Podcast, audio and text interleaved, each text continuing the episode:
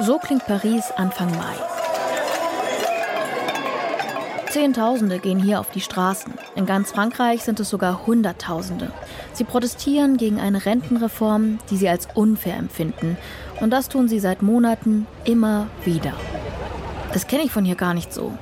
Wenn ich im Fernsehen Bilder aus Frankreich von den Protesten sehe, dann denke ich oft, da demonstrieren sie viel öfter und heftiger als in Deutschland. Wegen der Rente zum Beispiel oder früher auch schon mal wegen des Kündigungsrechts oder für den Sozialstaat allgemein gegen die Globalisierung oder Änderungen im Bildungssystem.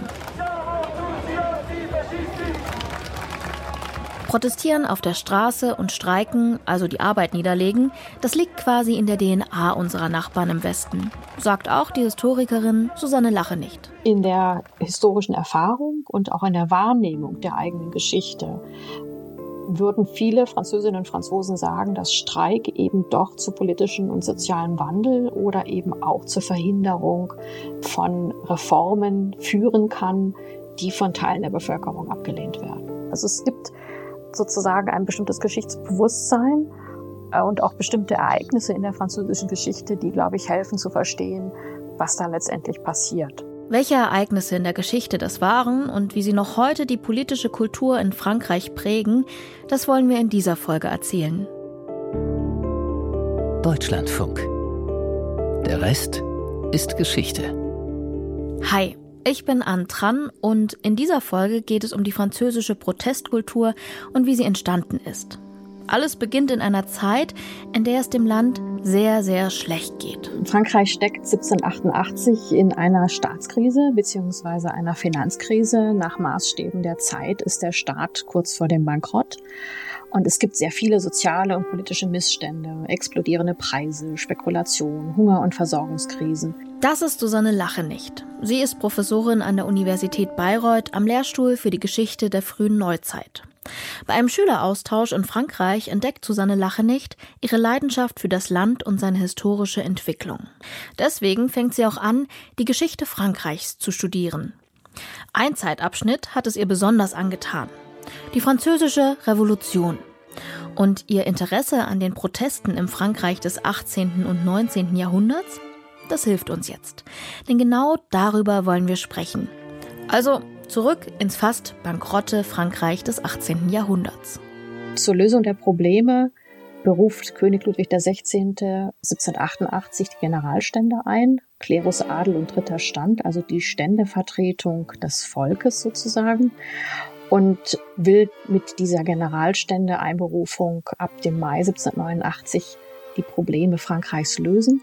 Das Problem ist nur, dass die Vorschläge, die der dritte Stand macht, permanent durch den ersten und zweiten Stand überstimmt werden. Das heißt, nicht angenommen werden. Also der dritte Stand, das ist, das sind die ganz unten in der Pyramide, ne? Jein. Also der dritte Stand, gerade wie er auch in den Generalständen vertreten ist, sind Vertreter privilegierter sozialer Schichten, die aber eben nicht dem Klerus und dem Adel zugehören, sondern das sind Bürgerliche, das sind Kaufleute, das sind aber alles wohl situierte Menschen, die aber mit dem politischen System des Ancien Regime, des Absolutismus nicht mehr einverstanden sind. Und da die Abstimmung in diesen Generalständen nach Ständen erfolgt und nicht nach Köpfen, wird der dritte Stand permanent überstimmt durch den ersten und zweiten Stand, durch Klerus und Adel und erklärt sich dann etwas mehr als einen Monat nach dem Zusammentreten der Generalstände am 17. Juni 1789 zur Nationalversammlung und beschließt, eine Verfassung für Frankreich auszuarbeiten. Das ist das, was wir als politische Revolution verstehen. Das heißt, dass ein Stand beschließt, dass Frankreich eine Verfassung braucht. Also aus dem eigentlich die Krone beratenden Gremium der Generalstände wird nun das selbsternannte Repräsentantenhaus des neuen Souveräns des Volkes und versteht sich als Stimme der Nation.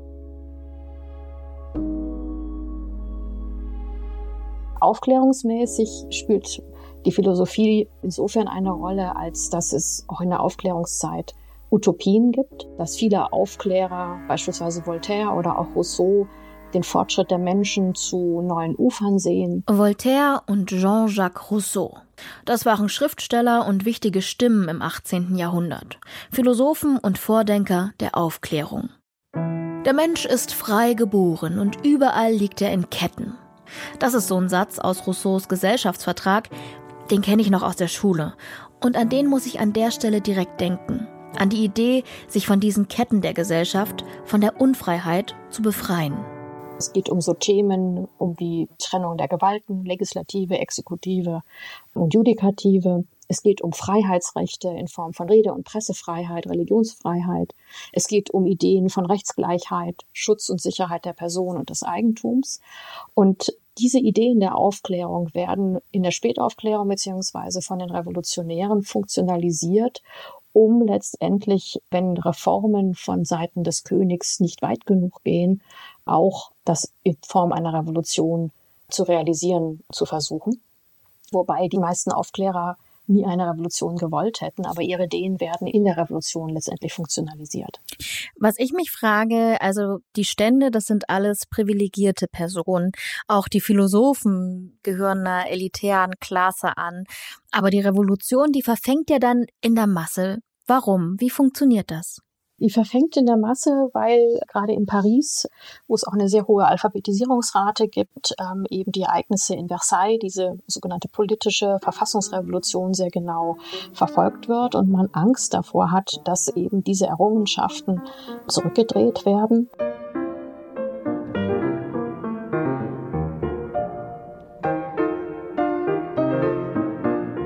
Also bevor die Ideen der Aufklärung ab dem späteren 17. Jahrhundert entwickelt werden, gibt es im sogenannten Naturrecht verankert ein Widerstandsrecht gegen einen tyrannischen Herrscher. Also eine Nation, den Begriff gibt es auch schon in der frühen Frühneuzeit, im 16. Jahrhundert, darf sich gegen einen Herrscher auflehnen, beziehungsweise darf ihn auch beseitigen, wenn er tyrannisch ist, beziehungsweise das Volk zu versklaven droht.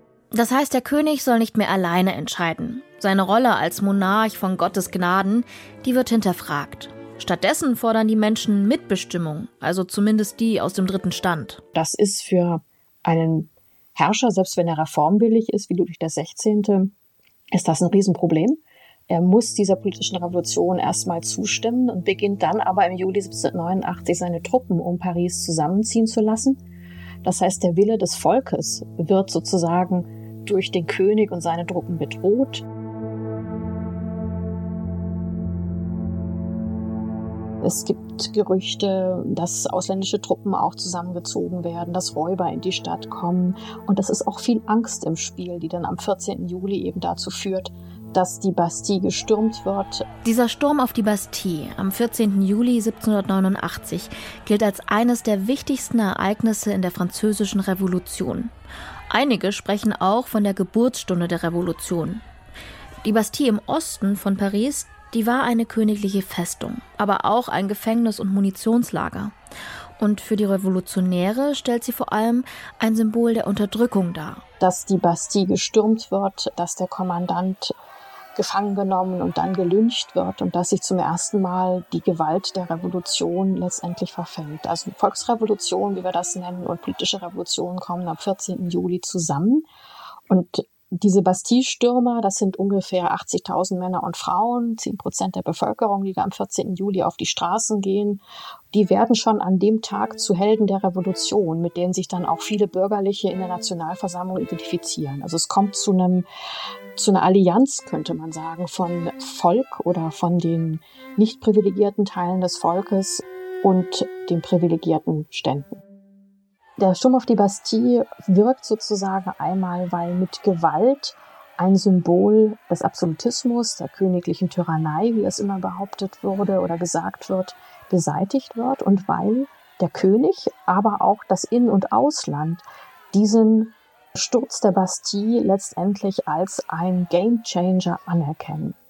Damals, 1789, wird die erste französische Republik ausgerufen und die Bastille als Symbol der Unterdrückung verschwindet. Die Bastille wird dann abgetragen, dann werden die Steine modelliert zu kleinen Bastien und überall in Frankreich verkauft. Es gibt Geschirr, was mit dem Sturz der Bastille und dem Sturm auf die Bastille geschmückt wird, also bemalt wird. Es gibt Kartenspiele und vor allen Dingen gibt es etwas, was sozusagen diesen Gewaltaspekt erstmal herausnimmt. Nicht genau ein Jahr später, am 14. Juli 1790, gibt es das große Föderationsfest, zu dem Franzosen, Französinnen aus ganz Frankreich kommen und an dem der Sturm auf die Bastille, und zwar nicht die Gewalt, sondern was sozusagen politisch damit erreicht wurde, in großer Eintracht und Frankreich sich selbst feiernd gefeiert wird. Also das ist sozusagen die Gewalt der Ereignisse wird überhaupt nicht mehr thematisiert, sondern die politischen Konsequenzen des Ereignisses werden gefeiert. Und das ist etwas, was eben direkt nach dem Sturm auf die Bastille einsetzt, 1790 dann einen ersten Höhepunkt erfährt und dann eben in den jährlichen Feierlichkeiten immer wieder auch beschworen wird, beziehungsweise dieser 14. Juli wird dann im späten 19. Jahrhundert zum Nationalfeiertag gemacht. Drei Worte sind charakteristisch für die Revolution von damals. Liberté, Egalité, Fraternité. Also Freiheit, Gleichheit und Brüderlichkeit. Diese Losung der Revolution ist bis heute Wahlspruch der Französischen Republik. Und die Revolution zeigt Wirkung. 1791 wird Frankreich erstmal von einer absolutistischen in eine konstitutionelle Monarchie umgewandelt. Heißt, die Macht des Königs, immer noch Ludwig XVI., wird durch eine Verfassung begrenzt. Er steht also nicht mehr über den Gesetzen. Aber das reicht den Revolutionären nicht. Es folgen weitere Aufstände. Und Gewalt spielt immer wieder eine zentrale Rolle. Es gibt den 10. August 1792, als Aufständische von Paris äh, die Tuilerien stürmen, wo der König mit seiner Familie lebt und die Abschaffung der Monarchie durchsetzen. Es gibt im September 1792 die furchtbaren Massaker an Gefangenen, wo man vermutet, dass das alles Konterrevolutionäre sind.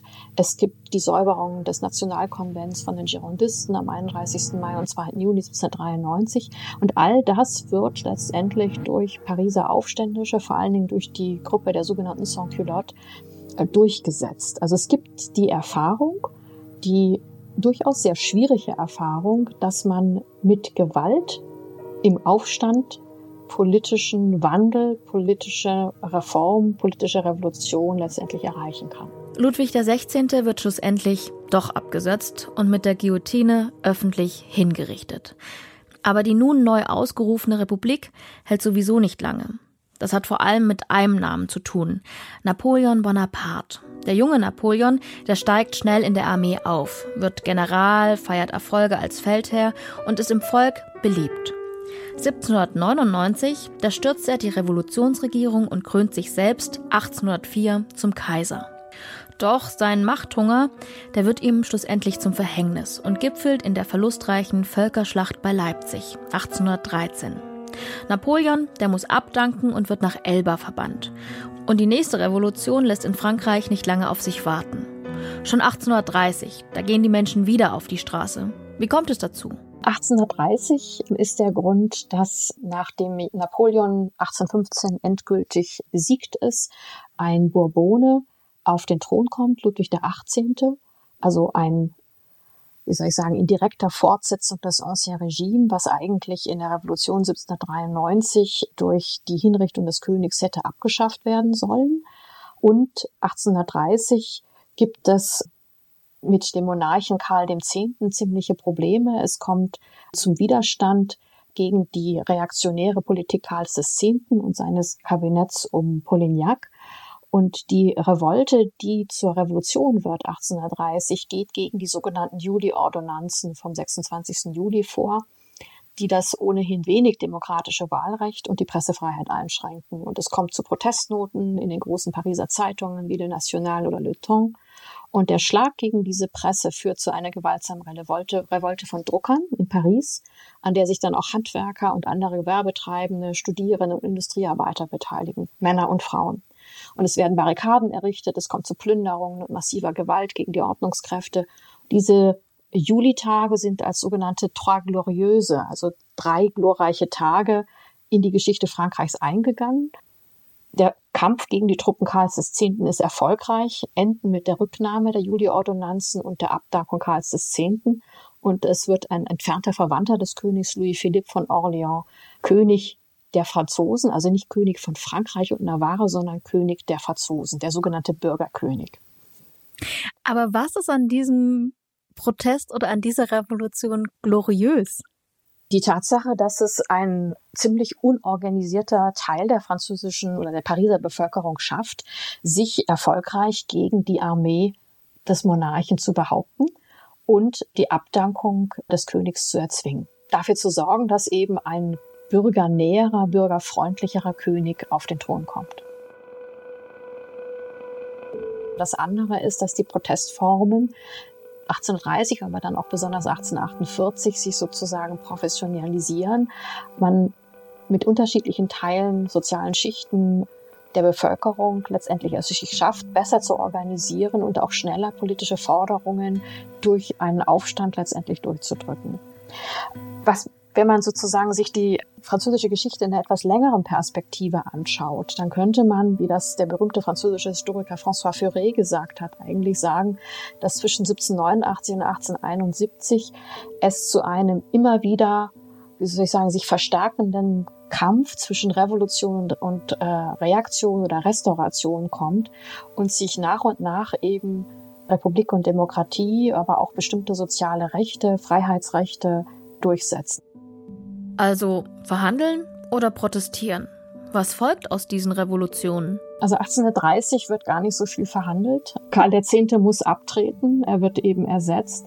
1848 ist sozusagen erstmal zur Absetzung von Bürgerkönig Louis Philippe eine Koalition aus unterschiedlichen Vertretern unterschiedlicher sozialer Schichten vorhanden. Also es kommt mit der Errichtung der Republik erstmal zu einer Koalition zwischen Konservativen, aber auch Linken mit sehr viel, wie soll ich sagen, sozialen Ambitionen. Und diese Koalition zerbricht aber dann. Also die Regierung, die republikanische Regierung zerbricht den Widersprüchen der sozusagen Faktionen, die sie letztendlich bildet. Und die Verhandlungen zwischen den Linken und Konservativen in der Regierung scheitern.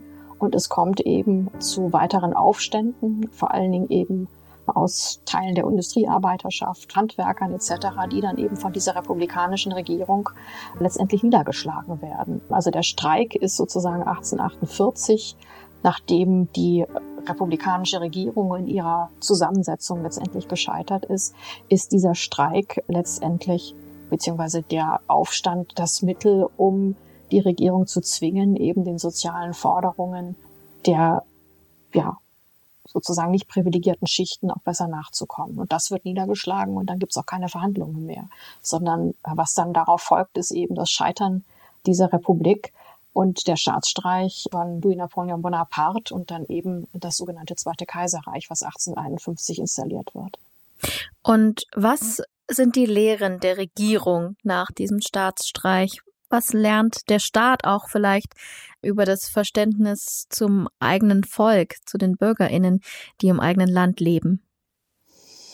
Eine der Lektionen, die auch schon Revolutionsregierungen in der Phase zwischen 1789 und 99 aus den Journées Révolutionnaires, aus den Aufständen, die Gewaltexzessen, beispielsweise auch der Sans-Culotte gelernt haben, ist, dass es bestimmte Formen von sozialer Gerechtigkeit braucht, damit eben äh, republikanische und auch demokratische Gemeinwesen letztendlich funktionieren. Die Kluft zwischen Arm und Reich, wie das immer kolportiert wird, darf nicht zu groß werden. Menschen müssen von ihren Löhnen leben können, sie müssen wohnen können, sie müssen Bildung haben. Also es muss sozusagen ein Minimum an zumindest empfundener sozialer Gerechtigkeit geben, damit letztendlich Gemeinwesen damit funktionieren, damit Staatlichkeit letztendlich funktioniert.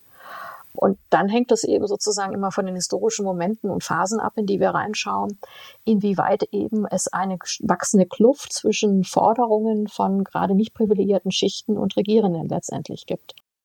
Die Franzosen lernen also mit jeder Revolution, es lohnt sich für die eigenen Rechte einzutreten, gegen Ungerechtigkeiten zu rebellieren und dass Vehemenz wirkt.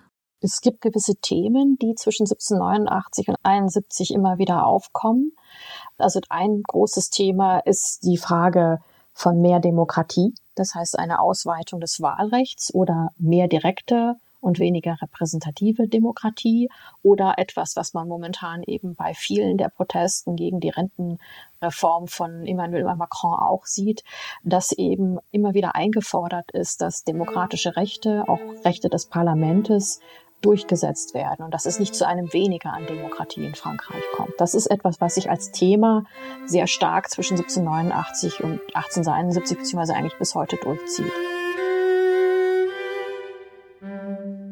Es geht in der Zeit zwischen 1789 und 1871 um ein Recht auf Arbeit und auch um die Versorgung von alten und kranken Menschen. Es geht um gerechte Löhne, um eine gerechtere Verteilung von Reichtum oder auch eine höhere Besteuerung der Reichen. Das sind Themen, die immer wieder kommen.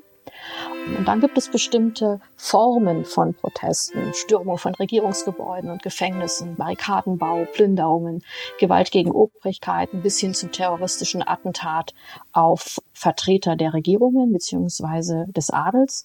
Es gibt das Verunglimpfen des politischen Gegners durch Karikaturen und auch das Bestrafen oder gar Hinrichten en effigie, wie man das nennt, also die symbolische Bestrafung oder Hinrichtung des politischen Gegners in Form von Puppen oder Karikaturen, die den politischen Gegner darstellen sollen. Moment.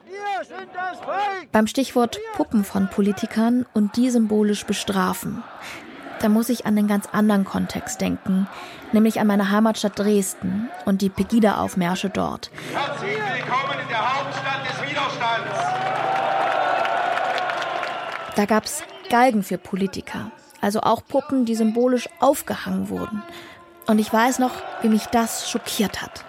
In Frankreich wird das durchaus relativ häufig gemacht. Also man sieht immer wieder auch, was weiß ich, eine Puppe von Macron, die dann irgendwie in irgendwelche Tonnen geworfen wird. Oder es gibt auch das Verbrennen von Fotos von ihm und all das. Das sind schon extrem krasse Formen des Protestes, die da auf den Straßen zu beobachten sind. Durchaus. Warum ist das so krass und warum ist das so akzeptiert?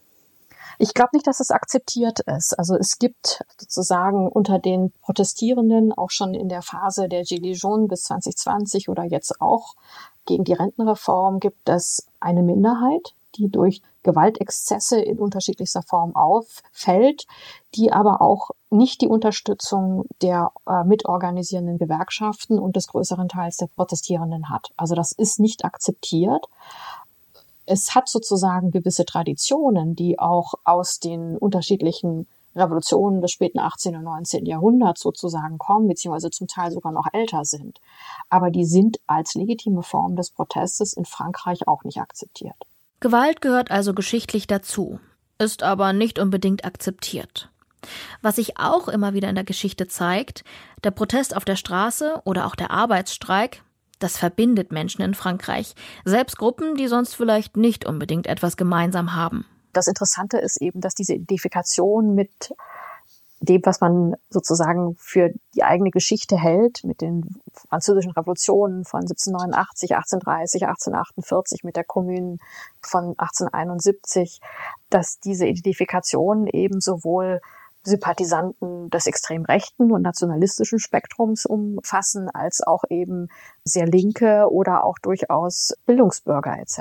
Also es gibt sozusagen ein bestimmtes Geschichtsbewusstsein und auch bestimmte Ereignisse in der französischen Geschichte, die, glaube ich, helfen zu verstehen, was da letztendlich passiert. Erst 1864 wird das Recht auf Streik, also auf Arbeitsniederlegung, legalisiert. Erstaunlich spät, finde ich, nach dem, was Susanne Lache nicht hier schon erzählt hat. Über die Revolutionen im 18. und 19. Jahrhundert, über den ständigen Protest auf den Straßen Frankreichs. Es kommt 1863 zur ersten legalen Organisation einer Arbeitergewerkschaftskammer, der Chambre syndicale ouvrière, die dann auch Aufgaben dieser früheren Société Mutuelle übernimmt. Erst 1884 wird in Frankreich das Recht zur Bildung von Gewerkschaften anerkannt. Und das Interessante ist, dass eben eine der großen Gewerkschaften, die auch heute die Proteste gegen Macrons Rentenreform mit organisiert, die CGT, die Confédération Générale du Travail, 1895 gegründet wird und bis heute eben existiert. Man kann aber jetzt nicht sagen, dass die Proteste generell professioneller werden. Also wenn man sich beispielsweise die schlecht organisierte Kommunen von 1871 anschaut und wie schnell die den noch verfügbaren Teilen der französischen Truppen nach dem deutsch-französischen Krieg letztendlich ja, wie soll ich sagen, da kapitulieren müssen, dann kann man nicht sagen, dass Proteste grundsätzlich professioneller werden. Aber es gibt eben Formen der Organisation, nicht nur der von Streiks, sondern eben auch, dass Proteste in soziale Reformen umgewandelt werden. Auf diese zunehmende Organisation von Protesten hat ein Machthaber in Frankreich reagiert. Und um das zu verstehen, müssen wir noch mal kurz in der Zeit zurückspringen, ins Jahr 1852.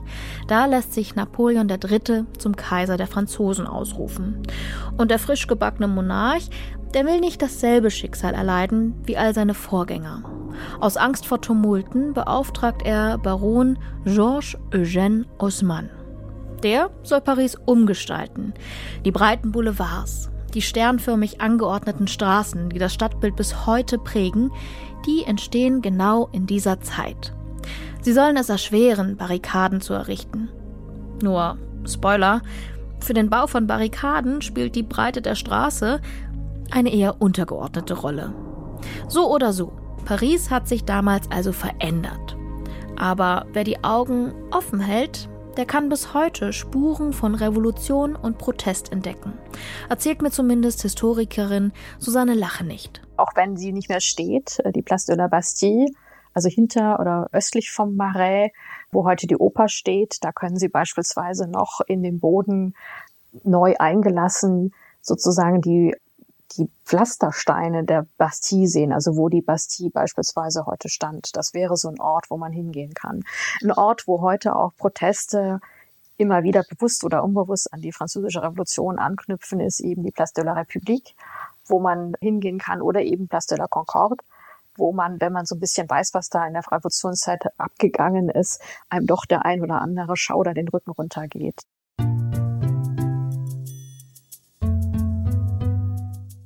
Gewissermaßen ist das eine Berufskrankheit. Ich muss mich äh, qua Amtes quasi mit den Verhältnissen in Frankreich beschäftigen.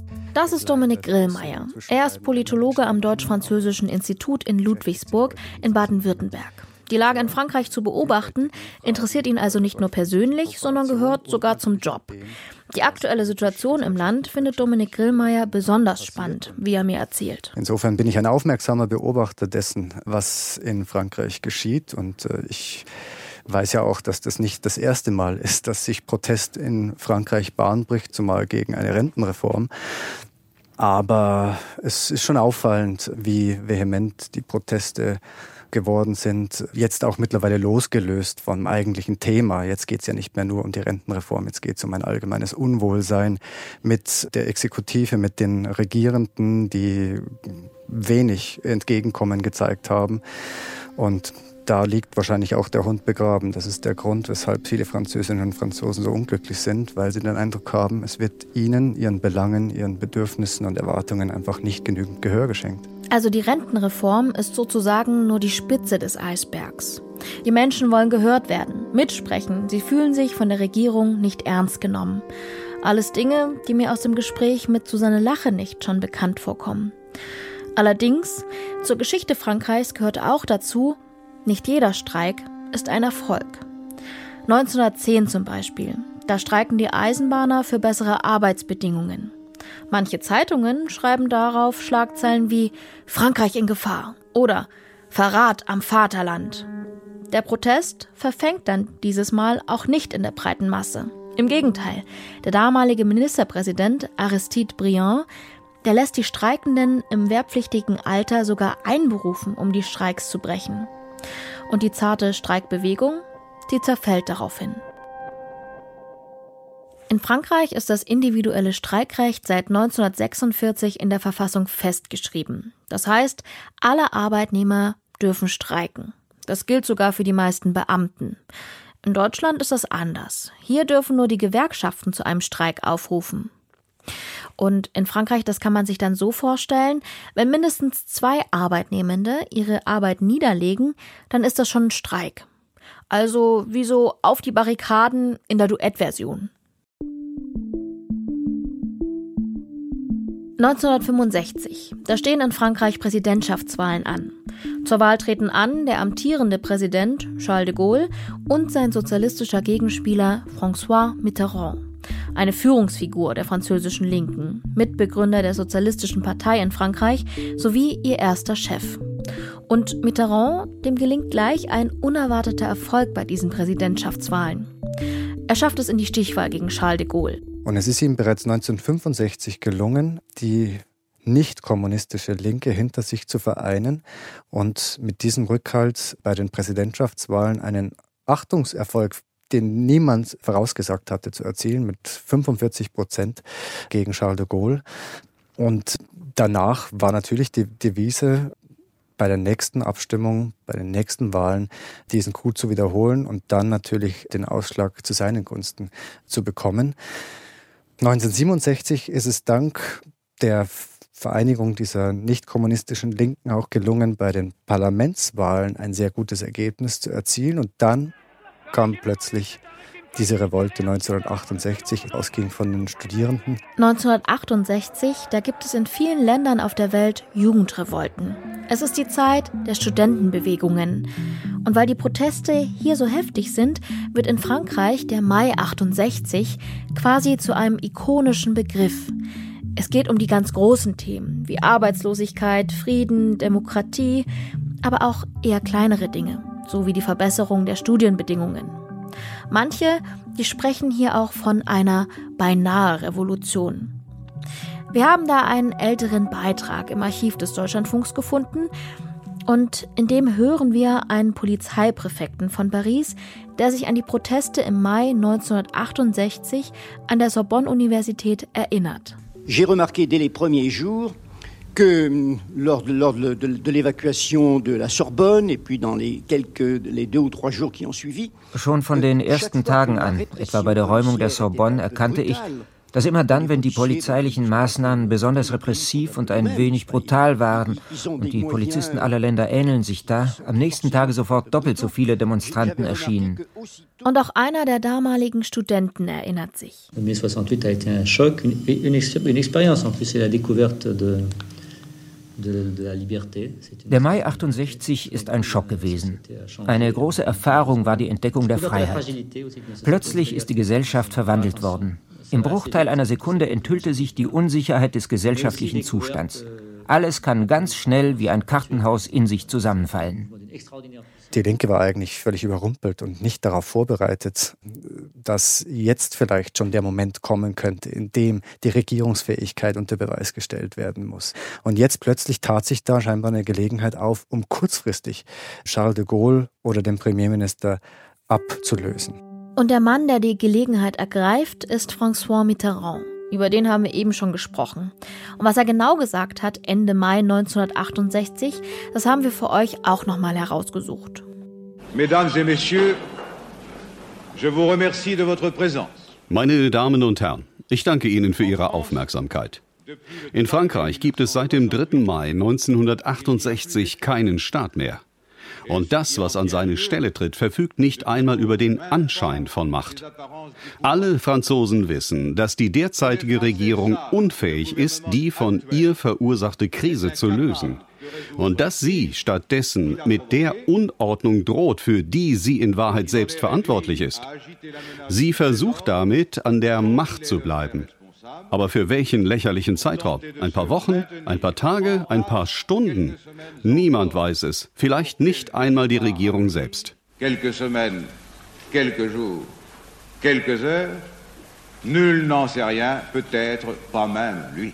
Und das hat der schlaue Fuchs Mitterrand geglaubt für sich nutzen zu können, versucht auf diese Bewegung draufzuspringen, sie sich zunutze zu machen hat dann äh, Ende Mai, als sich der Konflikt zuspitzte, obwohl schon die Accords de Grenelle am Tag zuvor beschlossen wurden, hat er eine Pressekonferenz gegeben und angekündigt, für den Fall, dass es eine Präsidentschaftswahl gibt, werde er Kandidat sein. Er ist vorgeprescht, hat auch das nicht mit den äh, Verbündeten im linken Lager abgesprochen Und diese Strategie ist letztlich überhaupt nicht aufgegangen. Er ist auch den Verhältnissen oder den Dynamiken, den Entwicklungen immer ein Stück weit hinterhergehinkt, hat geglaubt, er könne vielleicht jetzt das Momentum für sich nutzen. Faktisch jedoch kam unvermittelt die Gegenoffensive des Präsidenten de Gaulle, der schon einen Tag später oder zwei Tage später sich zu Wort gemeldet hat, nachdem er kurzzeitig abgetaucht war, keiner wusste, wo er ist. Und schon, ja, so eine Angst vor einem Machtvakuum entstanden ist, das auch Mitterrand angesprochen hatte. Doch de Gaulle reißt das Ruder in letzter Minute doch noch rum. Er kündigt Reformen an, löst die Nationalversammlung auf und stellt klar, Präsident und Premier bleiben im Amt. Die öffentliche Stimmung kippt zugunsten von de Gaulle. Sein starkes Auftreten überzeugt die Menschen und seine politischen Gegner, die müssen von jetzt auf gleich in den Wahlkampfmodus wechseln. Und das hat dann letztendlich auch den Ausschlag gegeben, dass über die folgenden Wochen die Proteste immer weniger geworden sind, bis dann die Neuwahl des Parlaments anstand. Und da kam dann die Quittung für diesen sehr überhasteten Vorstoß von Mitterrand. Eine klare, absolute Mehrheit für die Gaullisten. Manche haben das auch als Angstwahl bezeichnet, weil die Verhältnisse, die Unruhen in Paris, in Teilen der Bevölkerung, gerade auf dem Land, sehr, sehr äh, kritisch bewertet wurde und eigentlich Leute sich nach einer Rückkehr der öffentlichen Ordnung gesehnt haben. Und das hat sich auch de Gaulle zunutze gemacht, indem er den Kommunisten die Schuld in die Schuhe geschoben hat, die sich ja auch am Generalstreik beteiligt hatten. Die Strategie ist aufgegangen und Mitterrand stand am Ende als der große Verlierer da. De Gaulle und die Konservativen gehen am Ende gestärkt aus dieser Krise hervor. Auch weil die Angst vor einer echten Revolution und instabilen Verhältnissen in der Bevölkerung wächst. Die linken Parteien dagegen scheitern krachend und geben für ihre Niederlage François Mitterrand die Schuld. Er sei der meistgehasste Mann Frankreichs, erklärt Mitterrand daraufhin. Eine krasse Aussage, wie ich finde. Aber Mitterrand, der lässt sich auch nicht so einfach unterkriegen. Darauf kommen wir gleich noch zurück. Hier in der Geschichte zeigt sich an dieser Stelle aber erstmal, dass die Proteste auf den Straßen und die Forderung der Demonstrierenden wenigstens zum Teil erfolgreich waren. Arbeitgeber, Gewerkschaften und Regierung unterzeichnen eine Vereinbarung. Das Abkommen von Grenelle. Also wichtigste Maßnahme, eine schlagartige Erhöhung des Mindestlohns um 35 Prozent, eine Erhöhung der übrigen Tariflöhne um durchschnittlich 10 Prozent, eine rechtliche Anerkennung der gewerkschaftlichen Präsenz im Unternehmen, die Rückkehr zur 40-Stunden-Woche, die bereits während der Volksfrontregierung 1936 erkämpft, aber dann wieder Stück für Stück aufgeweicht wurde, eine teilweise Zahlung von Streiktagen, Ausweitung der Themen, ähm, die in branchenübergreifenden Verhandlungen behandelt werden. Sie sehen schon, da steckt einiges drin und das hat durchaus dazu beigetragen, dass die Situation damals befriedet wurde. Und was passiert nun mit François Mitterrand, dem gefallenen Anführer der französischen Linken? Es war ein sehr, sehr langer Weg, bis er zu diesem Ziel 1981 dann gekommen ist, als Präsident gewählt zu werden. Also doch noch ein Erfolg für den Sozialisten François Mitterrand. Er kann die konservative Epoche in Frankreich beenden und noch heute ist die französische Linke stolz auf ihn. Zu seinen großen politischen Entscheidungen gehört auch die einzige Rentenreform, die in der Geschichte Frankreichs nicht bestreikt wurde. Mitterrand ist es nämlich, der die Rente mit 60 einführt. Ein echtes Geschenk für die Franzosen, von dem sie sich auch ungern wieder verabschieden wollen. Weil es geht da um Wertschätzung, vor allem von körperlicher Arbeit und um das Selbstverständnis, mit der Rente in einen dritten, verdienten Lebensabschnitt wechseln zu können. Das hat ihm zunächst mal Sympathien natürlich eingebracht, aber für die Staatskasse oder für die Rentenkassen war es eher nicht so gut. Und es hat natürlich dazu beigetragen, dass schon in relativ kurzer Zeit ein erheblicher Reformdruck entstanden ist, aufgrund des demografischen Wandels, aufgrund von Phasen der Arbeitslosigkeit etc. Es musste zwangsläufig immer wieder nachgebessert worden. Gleichzeitig war diese Rente mit 60 zunächst mal eine solche Errungenschaft, dass keine der Folgeregierungen und auch zunächst mal kein Präsident es wagte, daran die Axt zu legen. Das hat dann gedauert bis 2010, als Nicolas Sarkozy entschieden hat, das Rentenalter wird jetzt von 60 auf 62 angehoben. Auch damals gab es schon erhebliche Proteste. Auch damals haben die Proteste es nicht geschafft, diese Rentenreform zu verhindern. Das wird wahrscheinlich vielen auch zu denken geben, vor allen Dingen, wenn es jetzt so kommen sollte, dass die aktuelle Reform von Macron ebenfalls in Kraft bleibt, dann muss man ja feststellen, die ganzen Proteste sind nicht mehr in der Lage, selbst eine Regierung, die nur im Parlament über eine relative Mehrheit verfügt, auszubremsen. Grillmeier, der wundert sich nicht mehr über Proteste und Streiks in Frankreich, weil das dort eben so oft passiert. 2006 zum Beispiel wegen der Senkung der Tariflöhne für Berufseinsteiger. Oder 2010, auch damals ist der Grund eine Rentenreform. Das von Mitterrand eingeführte Renteneintrittsalter von 60 Jahren wird da zum ersten Mal erhöht. Dann die sogenannten Gelbwesten-Proteste von 2018-2019. Sie gehören zu den umfangreichsten und gewaltvollsten in Frankreichs jüngerer Vergangenheit. Die Forderungen damals sind ein höherer Mindestlohn und mehr Rente. Es geht aber auch um grundsätzliche Fragen in der Sozialpolitik und der demokratischen Mitbestimmung. Aber kann man dann die Franzosen vielleicht auch für ihre Protestkultur bewundern, weil sie eben dadurch Dinge durchsetzen? Ja, manchmal müsste man sich glatt ein bisschen wundern, dass die Deutschen so viel aushalten und die Rentenreformen über sich ergehen lassen. Wir sind ja eigentlich in einer relativ ähnlichen Situation. In den Diskussionen über die Rentenreform in Frankreich ist manchmal der falsche Eindruck aufgekommen, die Franzosen müssten jetzt dann nur noch bis 64 statt bis 62 arbeiten. Im Vergleich mit Deutschland ist das doch harmlos. Darf man nie vergessen, das ist nur das Renteneintrittsalter und man muss ja 43 Beitragsjahre perspektivisch eingezahlt haben, um äh, eine volle Rente zu bekommen. Äh, sprich, äh, zwischen Deutschland und Frankreich ist die Situation annähernd durchaus vergleichbar.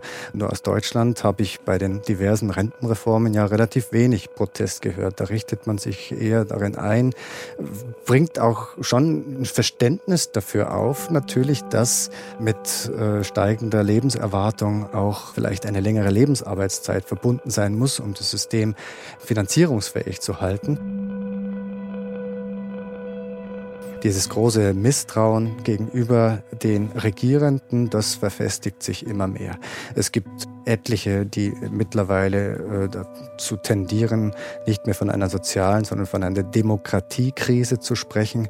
Eine, wie es sie nur selten gab in der jüngeren Geschichte Frankreichs. Und man muss erkennen, dass der Vertrauensverlust gegenüber dem Präsidenten und der Regierung enorm ist beunruhigend, dieser Vertrauensverlust. Aber ich finde es auch ein Stück weit bewundernswert, dass viele Menschen in Frankreich immer wieder in der Geschichte des Landes für ihre Interessen die Arbeit niederlegen und auf die Straße gehen. Dass dafür manchmal jedes Mittel recht erscheint, das stößt mich allerdings ab. Bei Galgen für Politiker oder Enthauptungsfantasien, brennenden Autos und Gewalt allgemein, da ist für mich eine Grenze überschritten.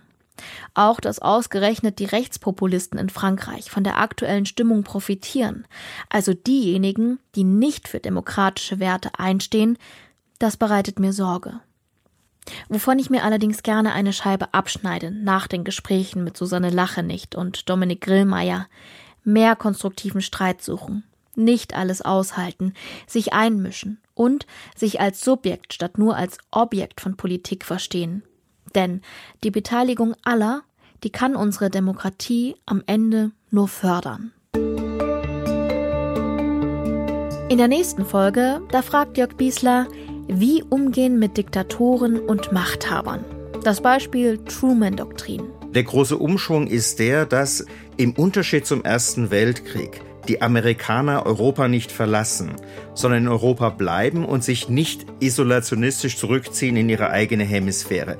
Für diese Folge recherchiert haben Katharina Peetz und Monika Dittrich, Regie und Produktion Karina Schröder, Redaktion Monika Dittrich und mein Name, der ist Antran. Ich freue mich über euer Feedback wie immer gern per Mail an der Rest ist Geschichte at deutschlandfunk.de. Ich sag Tschüss und bis zum nächsten Mal.